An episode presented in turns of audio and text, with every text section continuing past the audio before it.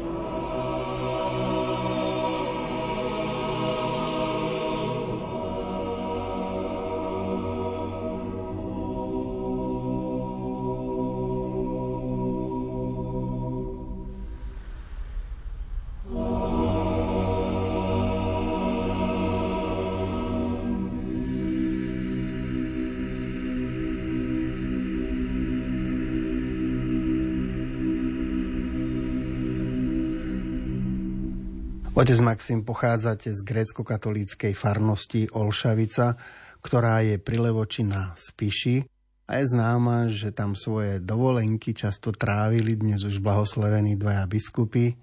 Dokonca tam dvaja biskupy majú svoj pôvod a pôsobil tam aj známy otec Mašlej, ktorý zachránil stovku Židov. Vráťme sa teda do detstva, do vašej farnosti, skúsme si ju viacej priblížiť. Tá farnosť je taká zvláštna povedzme tak, aspoň pre mňa. Pretože no naozaj tam pochádzajú tí, tí dvaja biskupy, aj keď o nich sa veľmi málo vie, alebo nie až tak veľmi veľa informácií. To sú dvaja bratia, Simeon Štefan Olšavský, bol starší brat, a potom Manuel, Michal Manuel Olšavský, to bol jeho potom, eh, on bol, eh, teda ten mladší bol spočiatku generálnym vikárom toho staršieho, Potom medzi nimi tam ešte bol, keď sa nemýlim, Blažovský, to je tiež tam z nedalekej obce, tiež biskup Mukačevský. No potom už teda bol Manuel Michal Manuel Olšavský.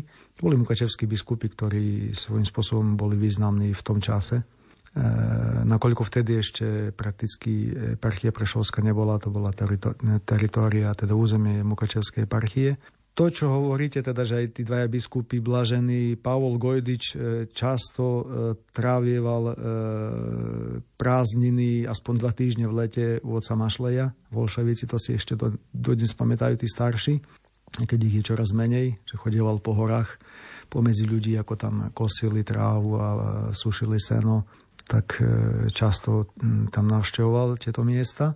No, Vasil Hopko Blažený, on tam vyrastal ako chlapec, pretože jeho ujo bol u nás na fare, v Olšavici, Petrenko.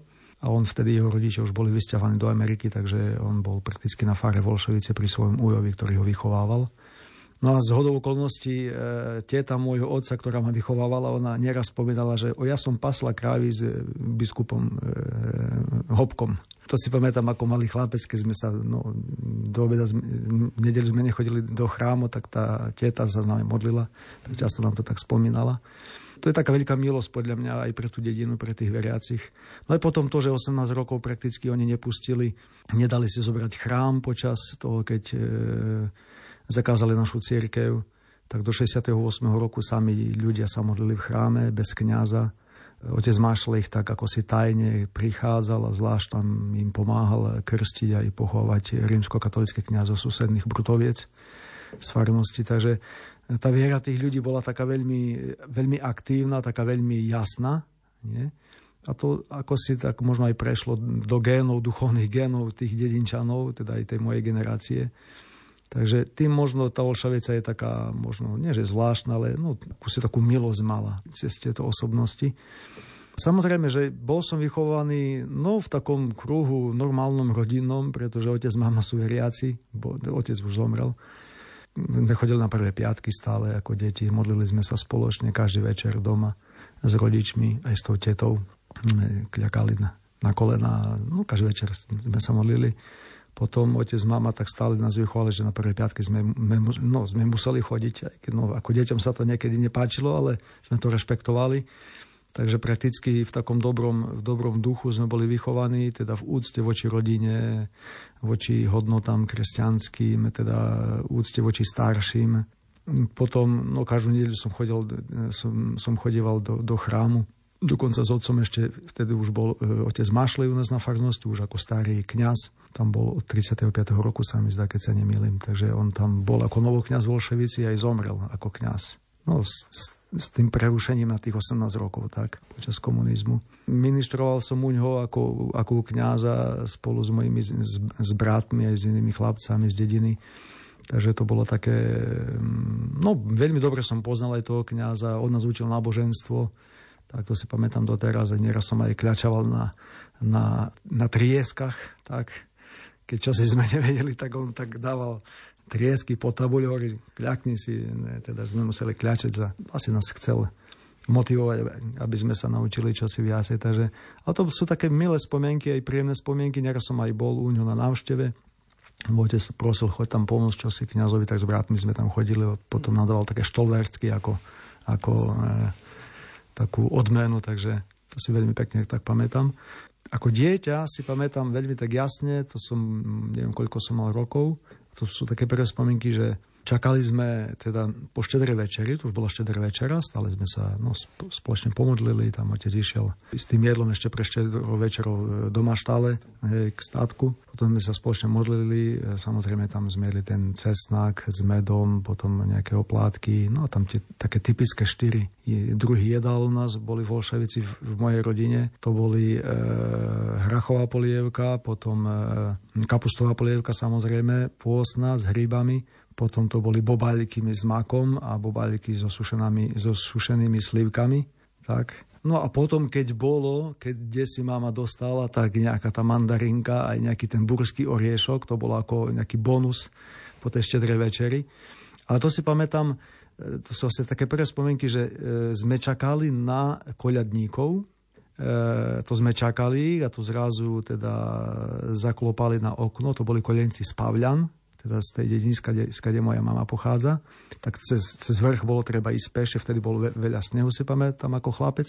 Oni prišli, u nás koľadovali, to si ešte pamätám, že bol, bola sláma pod stolom, oni sa tam váďali, kúďali tam. Nepamätám, že čo hovorili, ale to si veľmi teda prišli v tých takých čápkach vysokých. E, no takže to, bolo taká, to bola taká atmosféra. No, otec, máma boli samozrejme prítomní, my ako deti, takže to bola taká veľmi príjemná atmosféra. Dodnes si to pamätám, ako prišli a ako vyšli. Čo už oni tam hovorili, rozprávali, to už si neviem, ale teda ten obraz mi ostal veľmi, veľmi taký silný. No.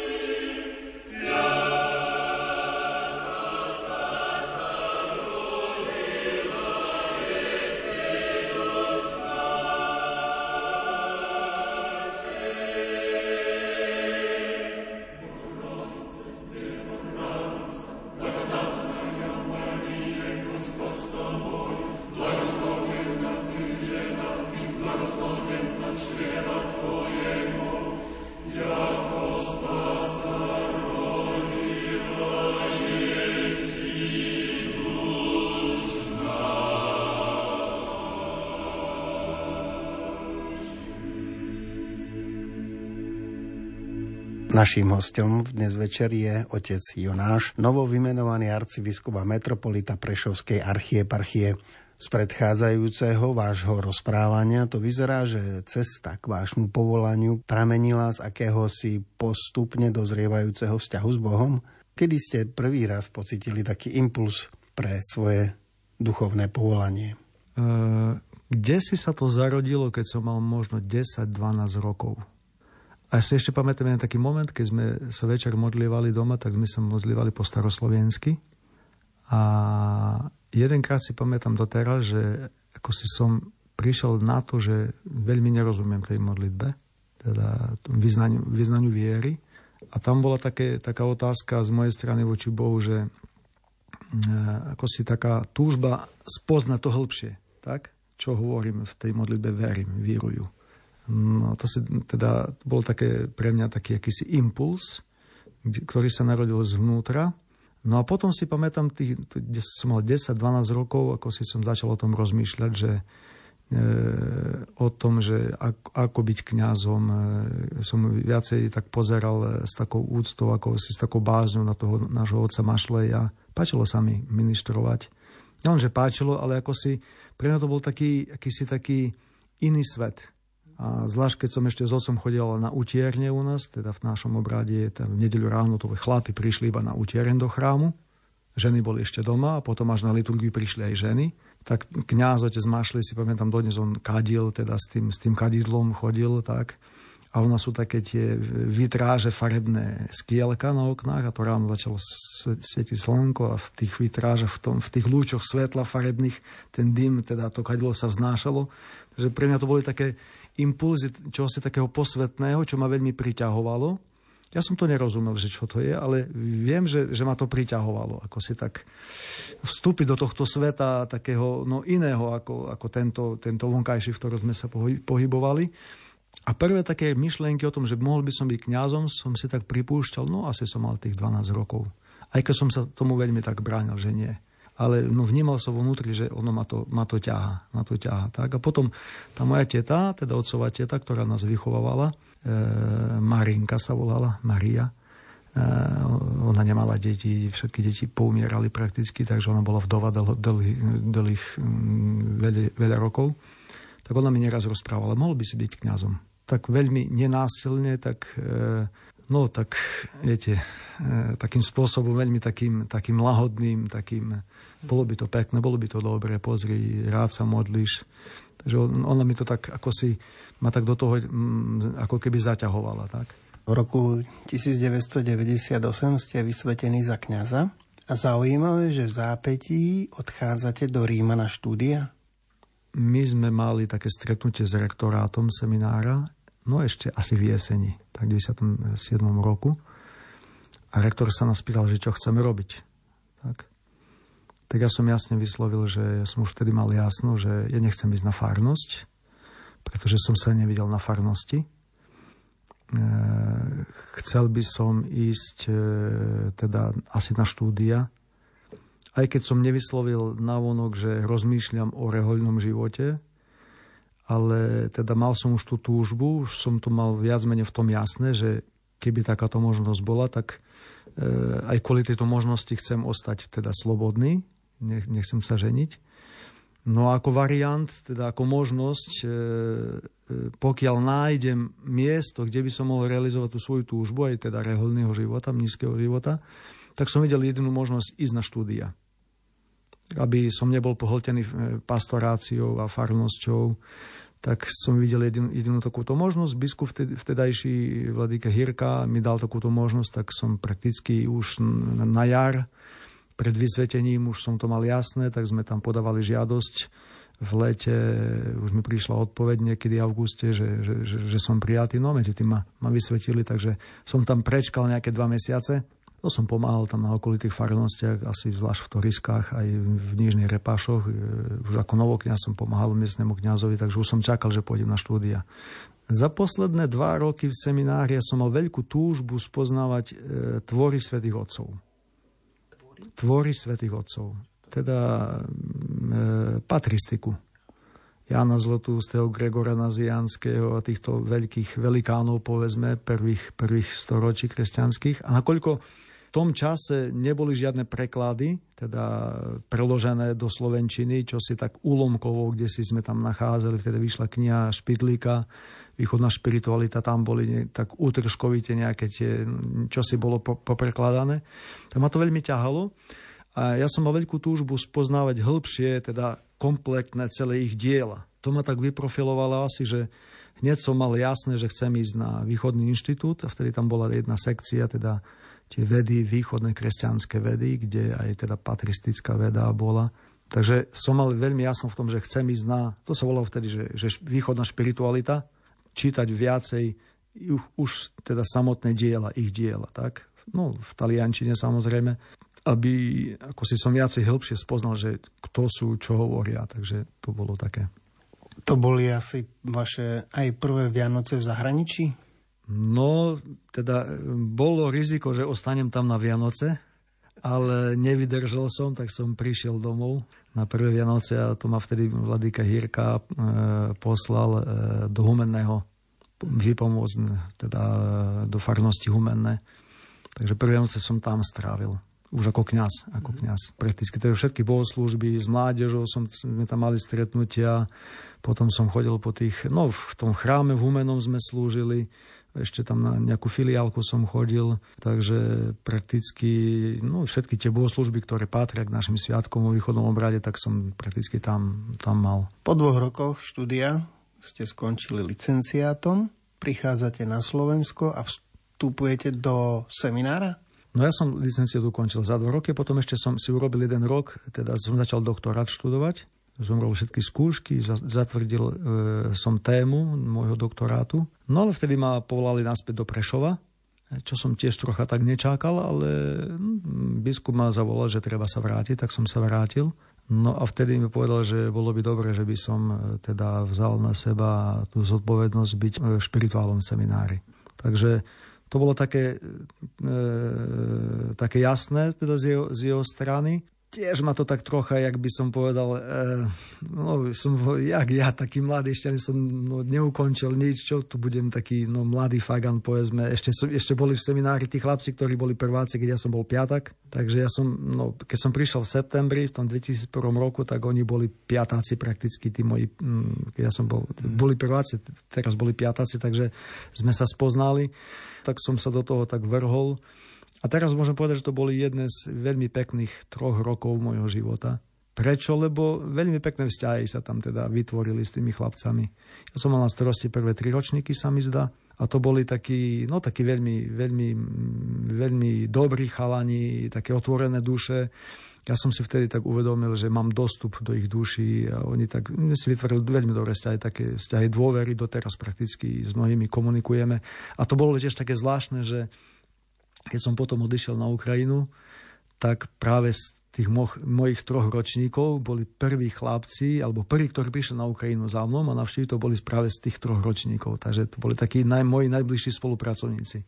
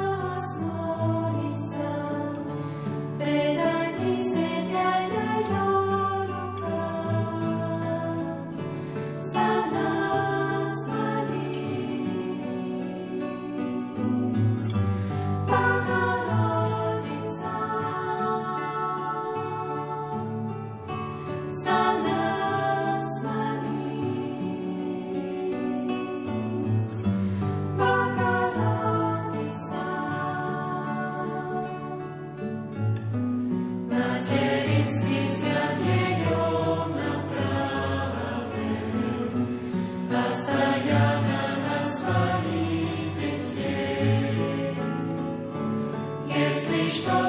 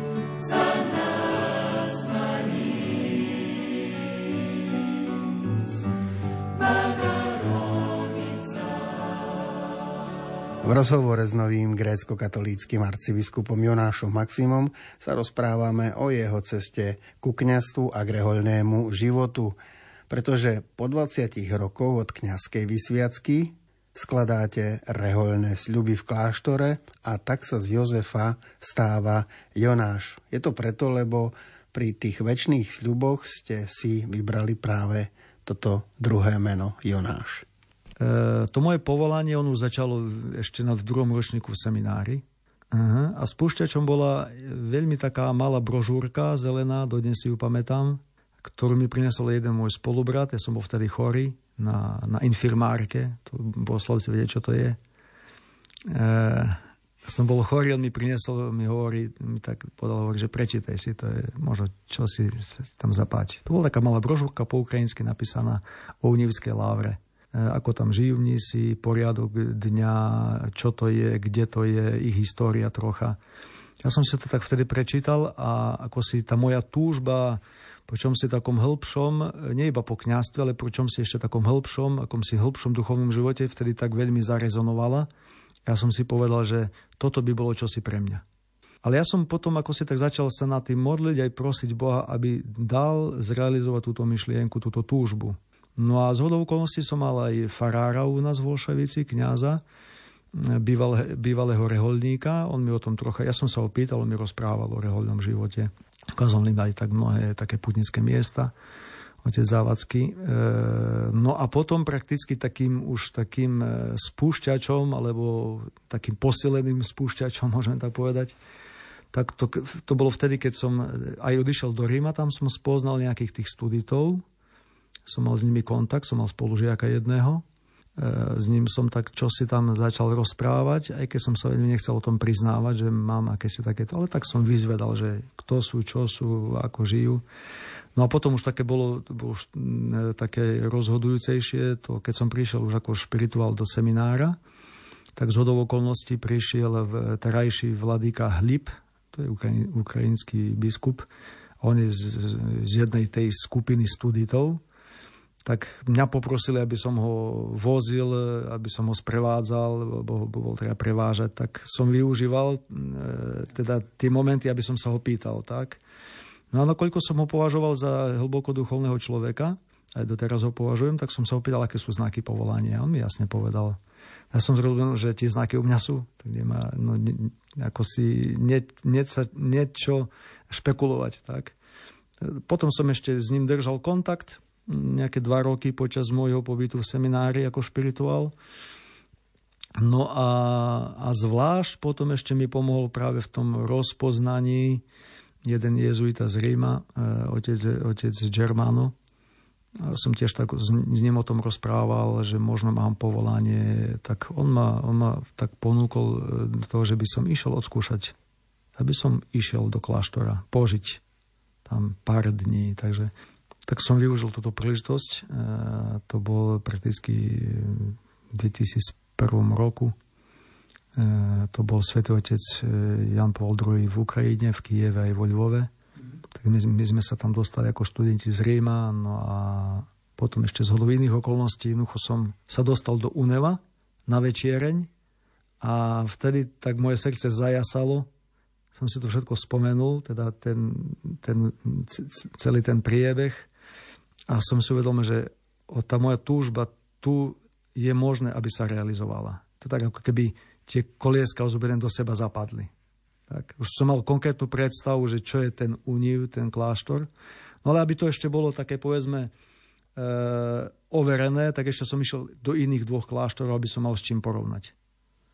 Tak, no ale ostatočné rozhodnutie bolo za údemom, pretože som rozmýšľal veľmi tak pragmaticky. Je to historický kláštor, je tam, povedzme, veľmi taký, nie že oficiálny, ale teda patrí církvi, komunita veľmi stará, tam teda dávna, teda e, vyskúšaná aj... Pravoverná. Hej, pravoverná, takže... E, no a potom, čo ešte tak pre mňa bolo dôležité, že je veľmi normálna. Taká veľmi ľudská. Lebo som videl, že aj falošne spievajú, aj sú to mladí bratia, aj starší, eh, aj chorí tam boli vtedy, takže som ich videl, ako sa správajú jeden voči druhému, že sú tam napätia a potom, no jednoducho taký, taký normálny, klasický, povedzme, život ľudí, ktorí boli nefalšovaní, takí veľmi úprimní, otvorení, boli, ich, boli veľmi čitateľní. Takže atmosféra tam sa mi zdala veľmi taká prirodzená, eh, neumelá, ale taká veľmi teda prirodzená, tak môj výber bol práve za Univom. Univska preto, lebo dedina, za ktorou sa tento kláštor nachádza, asi kilometr sa volá Univ, alebo Unevo, Univ. No a Lávra je to grécke slovo, ktoré, ktoré znamená e, mnízka dedina. Teda komplex budov, rôznych budov, ktoré sú v hospodárení teda mníchov. Je tam chrám, jeden, druhý, korpus, kde žijú mnísi, potom nejaké tie miestnosti, kde môžu prijať hosti. Kláštor? Kláštor, monaster, kláštor. Tento titul bol, bol nadaný e, ešte Andriom Šeptickým pred vojnou e, tomuto kláštoru. E, to je také akési, povedzme, ocenenie, zdvihnutie v určitom rangu, tak, do čosi vyššieho. Lebo je kláštor klasický a potom ešte lávra, to je čosi také, povedzme, vyššie, tak, teda viac cenejšie. No a na Ukrajine sa to tak cení, lebo je to taký. Mm-hmm. E, takže e, v tomto zmysle lávra. Ako určitý komplex miesto. Kto tam bol v Únive, tak vie, že tam máme pár hektárov tej pôdy a tam tie budovy, jedna, druhá, tretia, metropolitné paláce, jeden dom hostiny, akési hospodárske budovy, potom historická tá budova. Takže je to celý komplex, prakticky prámeň, druhý chrám a tak ďalej. Takže, Koľko ľudí tam žije? Teraz tam nás je 30, 30 bratov spolu. 6 otcovia a 24 bratov. Keď som prišiel tam v 2004 roku, tak u nás je taký poriadok, že že je kandidatúra, potom je noviciát, prvé sľuby časné a potom po určitom období prichádza čas na väčšie sľuby, alebo malá schyma, my to voláme. Tak teda malý anielský obraz. No a v tom 2008 roku, nakoľko jak som už prišiel tam, povedzme, vyformovaný kňaz, tak už po štyroch rokoch prakticky od môjho vstupu som mohol prijať väčšie sľuby. Tiež sa ma pýtali, že či chcem, či nechcem. Teda tiež slobodný výber, samozrejme rozhodnutie. No a spoločne sme to teda určili na, na toho 22.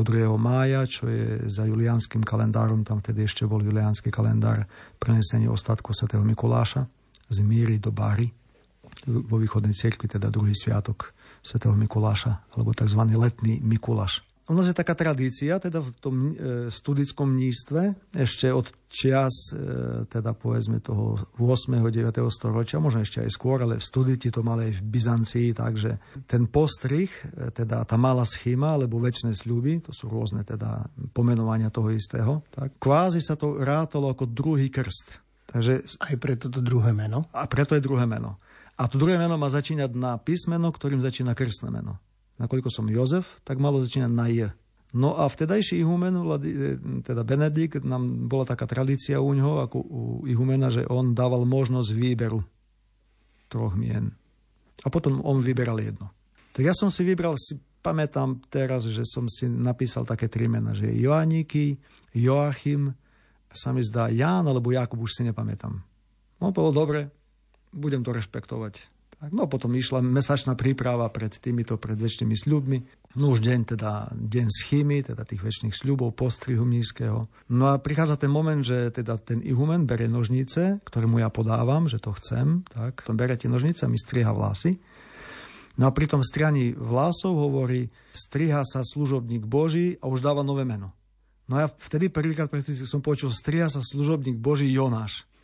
Takže to pre mňa samotného bolo také prekvapenie, lebo ono nebolo v tom, v tom zozname, ktorý ja som mu dal. Tak. Nepomýlil sa. Vyšlo tak, že nepomýlil sa. Ja som sa opýtal potom, že prečo mi dal také meno, hovorí, no lebo ja som si tak rozmyslel, že to bolo najkratšie meno. Lebo no, po ukrajinsky to je Jona. Komunita nízka, ktoré som členom, volá sa Studiti. Táto názva ide od Teodora Studitu. To je svätý Teodor Studita.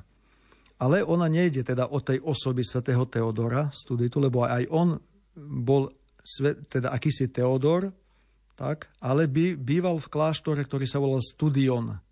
A tento kláštor sa volal Studion kvôli tomu, že v svojom čase rodina, patricíska rodina prešla z Ríma s Konštantinom Veľkým do Konštantinopolu a tá rodina sa volala, tých patricov sa volala Studios.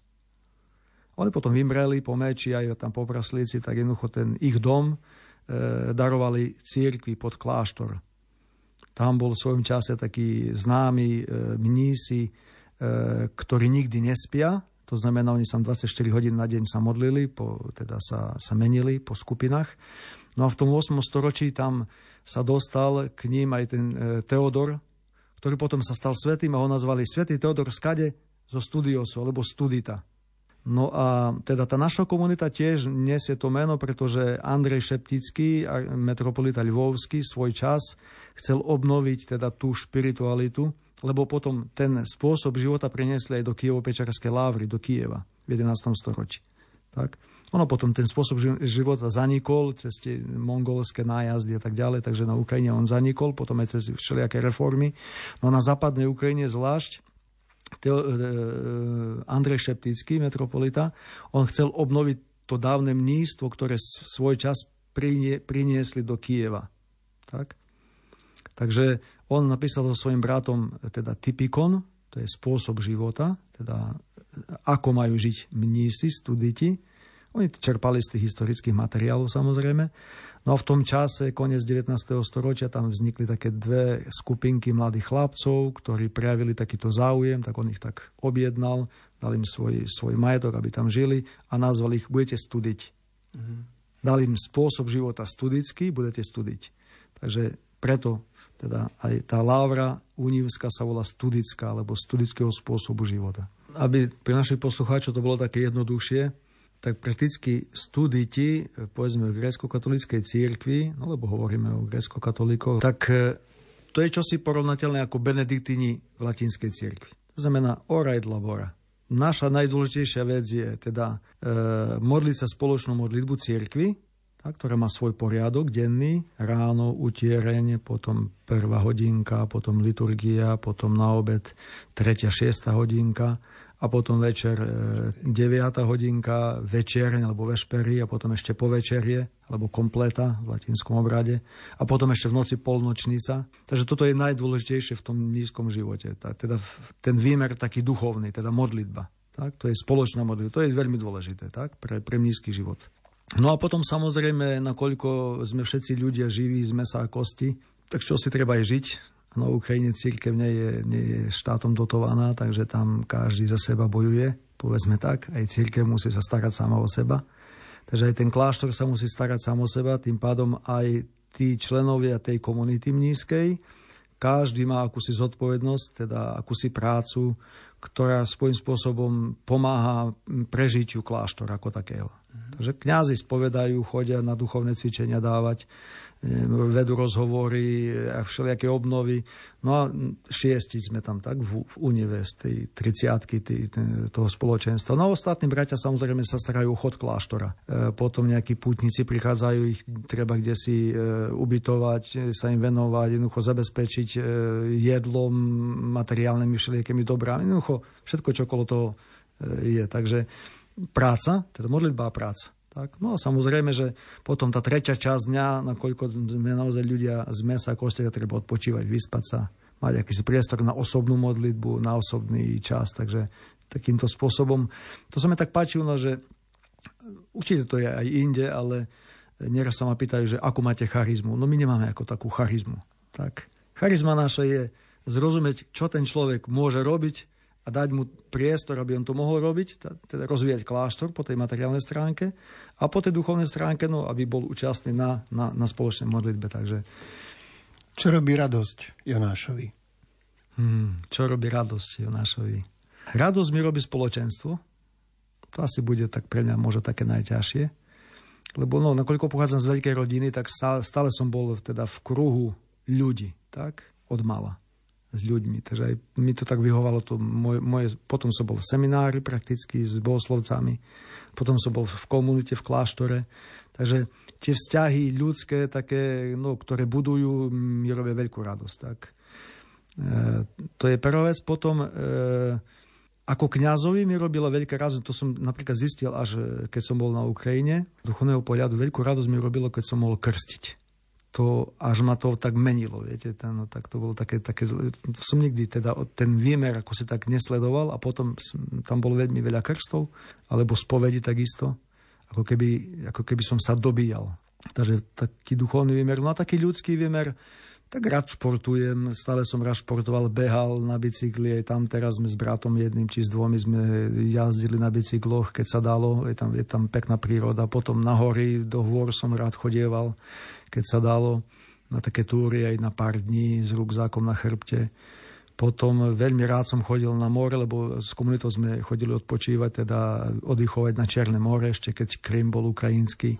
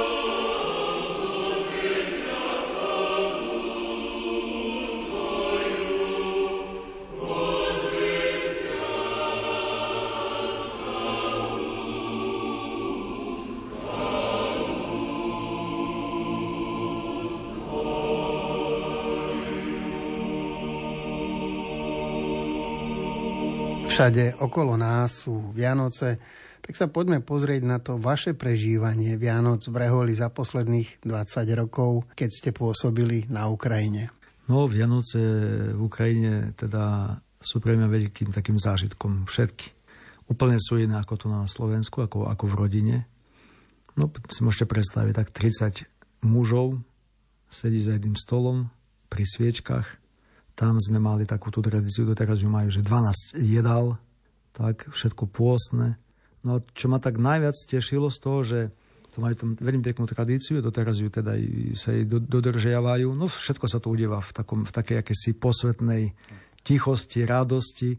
A potom, to sme, sme, sme už povečeriali, teda tú e, svetú večeru, e, toho teda predvečer narodenia. A potom sme koľadovali my mohli hodinu, aj pol druhé hodiny sedieť za stolom a spievať koľady. Mm-hmm.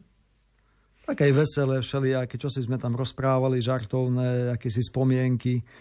No potom sa vyšlo vonku na dvor, e, nejaká tam guľovačka, sme sa vyšantili, no ako, e, takže a ešte potom sme mali takú tradíciu, že večer, ešte sme okolo 10. sme vyšli na cintorín stále náš, ktorý je teda e, nedaleko. Tam, tam sme s našim zomrelým otcom aj bratom, ktorí sú tam povedali, sme zaspiali pár koľat. Teda sme ich prišli teda pozdraviť z, z narodím Ježiša Krista. No a potom samotný, už samotný, samotný sviatok, samozrejme, že bohoslúžby, veľmi veľa bohoslúžieb, veľmi veľa hostiny, lebo to boli tam na Ukrajine tri dní prakticky sa nič nerobilo, takže sme boli v chráme, za stolom a odpočívali sme. Znovu v chráme, za stolom a odpočívali. To tak tri dní. Už po, tro, po tých troch dňoch sa už čo chcelo znovu ísť do akejsi práce alebo do akejsi činnosti. Takže to sú také, také veľmi pekné spomienky. No a samozrejme, že komunikácie ešte boli také veľmi pekné, že prichádzali rôzne komunity z, in, z iných kláštorov, zaspievať koľady k nám. Potom my sme kde si išli s bratmi do iných, iné naše kláštory tiež teda pozdraviť e, so Sviatkom Vianoc. Ale ako pravidlo bolo veľmi málo ľudí na teritórii, teda kláštor tým pádom oveľa spokojnejší čas ako počas roka, takže to bolo také, čo si také posvetné no, v tom zmysle. Zabezpečujete v kláštore aj pastoráciu? Máte pastoračnú činnosť? Už asi 15 rokov sme, sme zaviedli, ešte moji predchodcovia zaviedli také duchovné školy u nás v Unive. To je celý víkend, raz na mesiac prichádzajú svetskí ľudia. No a my, kňazi, e, teda mní, si im dávame ich, vedieme počas tých troch dňoch na akúsi tému duchovnú, liturgickú, tam, no také svojím spôsobom, akési také rekolekcie, tak duchovnú, duchovnú obnovu. Takže takýmto spôsobom sa vedie v únive pastorácia. Tak. No plus samozrejme poznáme rodiny, takže keď treba komu si čo musí pomôcť, alebo máme kontakty. No a vo Lvove to trochu bolo iné, pretože vo Lvove to je centrum mesta, priamo v centre, to je miliónové mesto prakticky. Takže tam bolo aj tej také pastorácie viacej. Tam už boli krsty, tam už boli sobáše, nejaké pohreby tých ľudí. Tam to tak rozlišujú, že sú farníci a potom sú prichožani, teda tí, ktorí prichádzajú do chrámu na modlitbu. Mm. Tak? My už sme si ako si tak považovali za povinnosť krstiť deti tým ľuďom, ktorí k nám prichádzali do chrámu, aj keď oni neboli našimi farníkmi, pretože no nie je farnosť. Tak? Akési inej farnosti, ale prichádzali k nám. Už mali povolenia samozrejme zodpovedné, na to, aby sme im mohli pokrstiť dieť, alebo ich zosobášiť, alebo pochovať kohosi. No potom tam aj vo viacej je aj tých e, takých, že posvetiť dom, posvetiť e, auto, navštíviť choreo v nemocnici, lebo tam tých nemocnic je veľa.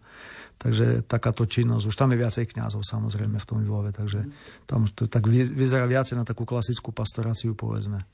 E, no, toho roku, to je taký zvláštny rok, pretože toho roku v Ukrajine grekokatolická církev prechádza na, na novojuliánsky kalendár. To znamená, bude prvýkrát 25. decembra budú Vianoce. Doteraz išli za, za juliánskym kalendárom, to znamená, stále bolo až 6. 7. januára. Takže každý rok viac menej som mal dva, dvoje Vianoc som bol doma, teda pri máme, jak pravidlo som prišiel aspoň na, na večeru, na prvý sadok, potom som sa vracal naspäť na Ukrajinu. No a toho roku e, je výnimka, pretože budem tráviť Vianoce v Ukrajine s mojimi bratmi, to bude posledný krát prakticky. To, tak si to považujem za takú prioritu, e, sa s nimi aj rozlúčiť takýmto spôsobom. Už by sme mali mať nového, nového ihumena, takže už bude aj nový humen, takže už v takej atmosfére aj teda lúčiacej sa, povedzme tak, e, chcem ešte s nimi pobudnúť, e, stráviť tento radostný čas, no a potom už prísť na, prísť na Slovensko. Pre mňa je dôležité ceniť si tých ľudí, ktorých milujem, ktorých mám rád, s ktorými no spolu žijem, alebo som strávil veľmi dlhý čas, tak sú časťou môjho života. Takže ja by som chcel odkázať také, aby tu na ľudia na Slovensku si vážili aj cenili, Bohu ďakovali za tých ľudí, ktorých majú. Lebo no, prichádzam z Ukrajiny, tam je vojna, tak a mnohí už teda Vianoce majú veľmi ťažké, tak kvôli tomu, že už koho si stratili. Minulý roku napríklad sme vôbec nemali elektrinu počas Vianoc, lebo, lebo tam bombardovali tie e, elektrárne, takže Takže ja by som chcel odkázať také, že, že je treba si vážiť od tých ľudí aj tie okolnosti, ktoré sú tu, lebo sú veľkým darom, lebo nevieme, že čo bude zajtra. A práve aj tie, tie Vianoci sú možno takým, takým priestorom aj časom na to, nakoľko prichádza Ježiš Kristus, Syn Boží, ako veľký dar a prichádza do mašťálne e, a je s tým spokojný, ako Syn Boží. Tak nenárokuje si, čo si tam, neviem, veľké, aké si tam, neviem čo. Takže pre mňa je veľmi dôležité ceniť si to, čo mám dnes, lebo je to veľký dar od Boha. Aký by on nebol. Tam bohatý, nebohatý, ja neviem tam. Ale tí ľudia, čo sú so mnou, aj tie okolnosti, ktoré sú, to je, to je veľký dar pre mňa. Takže toto chcem poprosiť ľudí tu na, na Slovensku, aby si to vážili. Aby si to vážili. Aj ľudí, aj okolnosti. Lebo je to dar od Boha. Moje biskupské heslo je späté s mojim menom, že on je z knihy Jonáša. To je taký moment, kedy Jonáš prešiel ten taký limit, že ešte bol v rybe, ale, ho, ale ryba ho už začínala vypľúvať vonku. To, to súviselo s jeho vnútorným obrátením, takže s tým je späté aj moje, moje heslo. Tak. A môžeme ho povedať? V pánovi je spása.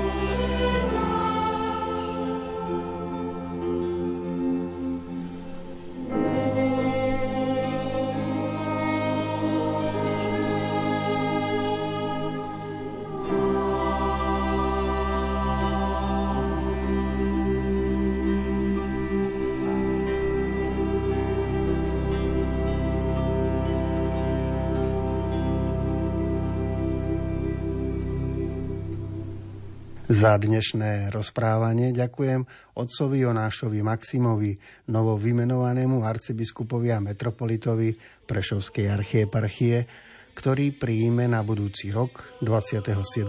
januára svoju biskupskú vysviacku a prevezme úrad Prešovského arcibiskupa. Za výber hudby ďakujem Diane Rauchovej a vám, Vinčujem všetko dobré na tú svatú Viliu, čo od milého Pána Boha požadace, šťastce, zdravé, hojné boské požehnanie a pri tomto vinšovaní slávu nebeskú, korunu andelskú, že by sme mohli obšahnuť jedno každé, pochválený Ježiš Kristus. Ešte príjemný sviatočný večer vám z Košického štúdia Rádia Lumen želá Jaroslav Fabian.